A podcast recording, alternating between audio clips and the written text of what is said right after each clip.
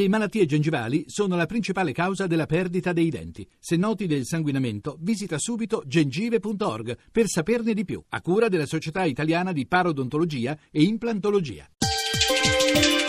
Chiave di lettura Buonasera ad Alessandra Rauti, a chiave di lettura alla fine di ogni cosa, edito da Frassinelli. Dopo dieci libri è il primo vero romanzo di Mauro Garofalo, giornalista, docente al Centro Sperimentale di Cinematografia di Milano e appassionato di box. Ci racconta la storia bella ed atroce di Johan Trollman, detto Rucheli, il campione di pugilato tedesco degli anni 30. Ma ascoltiamo Mauro Garofalo. La storia di Johan Trollman, detto Rucheli, che in Sinti vuol dire albero, è la storia di un pugile che alla fine degli anni 20 passa da Hannover, sua città di provenienza, e arriva a Berlino e tra il 29 e il 33 conoscerà i suoi quattro anni migliori di ascesa al campionato dei pesi medio-massimi. Fatalmente però lui che è un pugile Sinti, quindi zingaro, eh, conosce dell'ascesa altresì di Hitler del Partito Nazionalsocialista che non vede di buon occhio il fatto che lui sia diventato campione della Germania e quindi gli toglie il titolo. Perché alla fine di ogni cosa è una storia di libertà per immagini, c'è lui che sale sul ring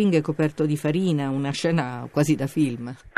Storia di libertà perché la settimana dopo, eh, quando arriva la lettera da parte della federazione di box che toglie il titolo a Johan Trollman, Rucheli compirà un gesto quasi metaforico, salirà sul ring contro Gustav Eder che incarna il Faustkampf, il, il pugilato che piace a Hitler così maschio e rude, lui che era un ballerino, un Mohammed Ali ante litteram, si cosparge di farina mettendo in scena quello che il Terzo Reich voleva vedere, quindi sfidando gli stessi aguzzini che lo stavano crocifiggendo, cosa che ovviamente gli costerà ben più del titolo, ma gli costerà la, la perdita della propria identità di pugile, di uomo e fatalmente anche della vita più tardi. Nel romanzo c'è molta belle époque, ma anche la necessità di parlare del passaggio della Germania al Terzo Reich. Sì, mi interessavano le, le fasi minori del, del, passaggio tra quello che era la coda dell'Ottocento, l'inizio del Novecento, gli anni Venti, i bei vestiti, le dame imbellettate e invece il passo d'oca che da lì in poi avrebbe invaso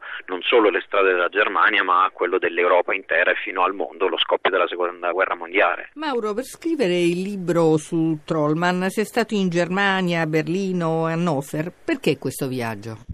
Perché secondo me, come un po' gli insegnamenti della generazione perduta, i grandi scrittori da Hemingway, Faulkner, Steinbeck insegnano che per scrivere occorre provare, per tirare fuori la verità, mi serviva qualcosa che accorciasse la distanza con questo personaggio della storia che è rimasto sepolto fino al 2003, quando la federazione di box ha restituito il titolo dei campionati medio-massimi a Johan Trollman ai pronipoti. Quindi il viaggio mi è servito per trovare le parole della libertà di quest'uomo. E tutto scrivete a chiave di lettura chiocciolarai.it. A risentirci giovedì.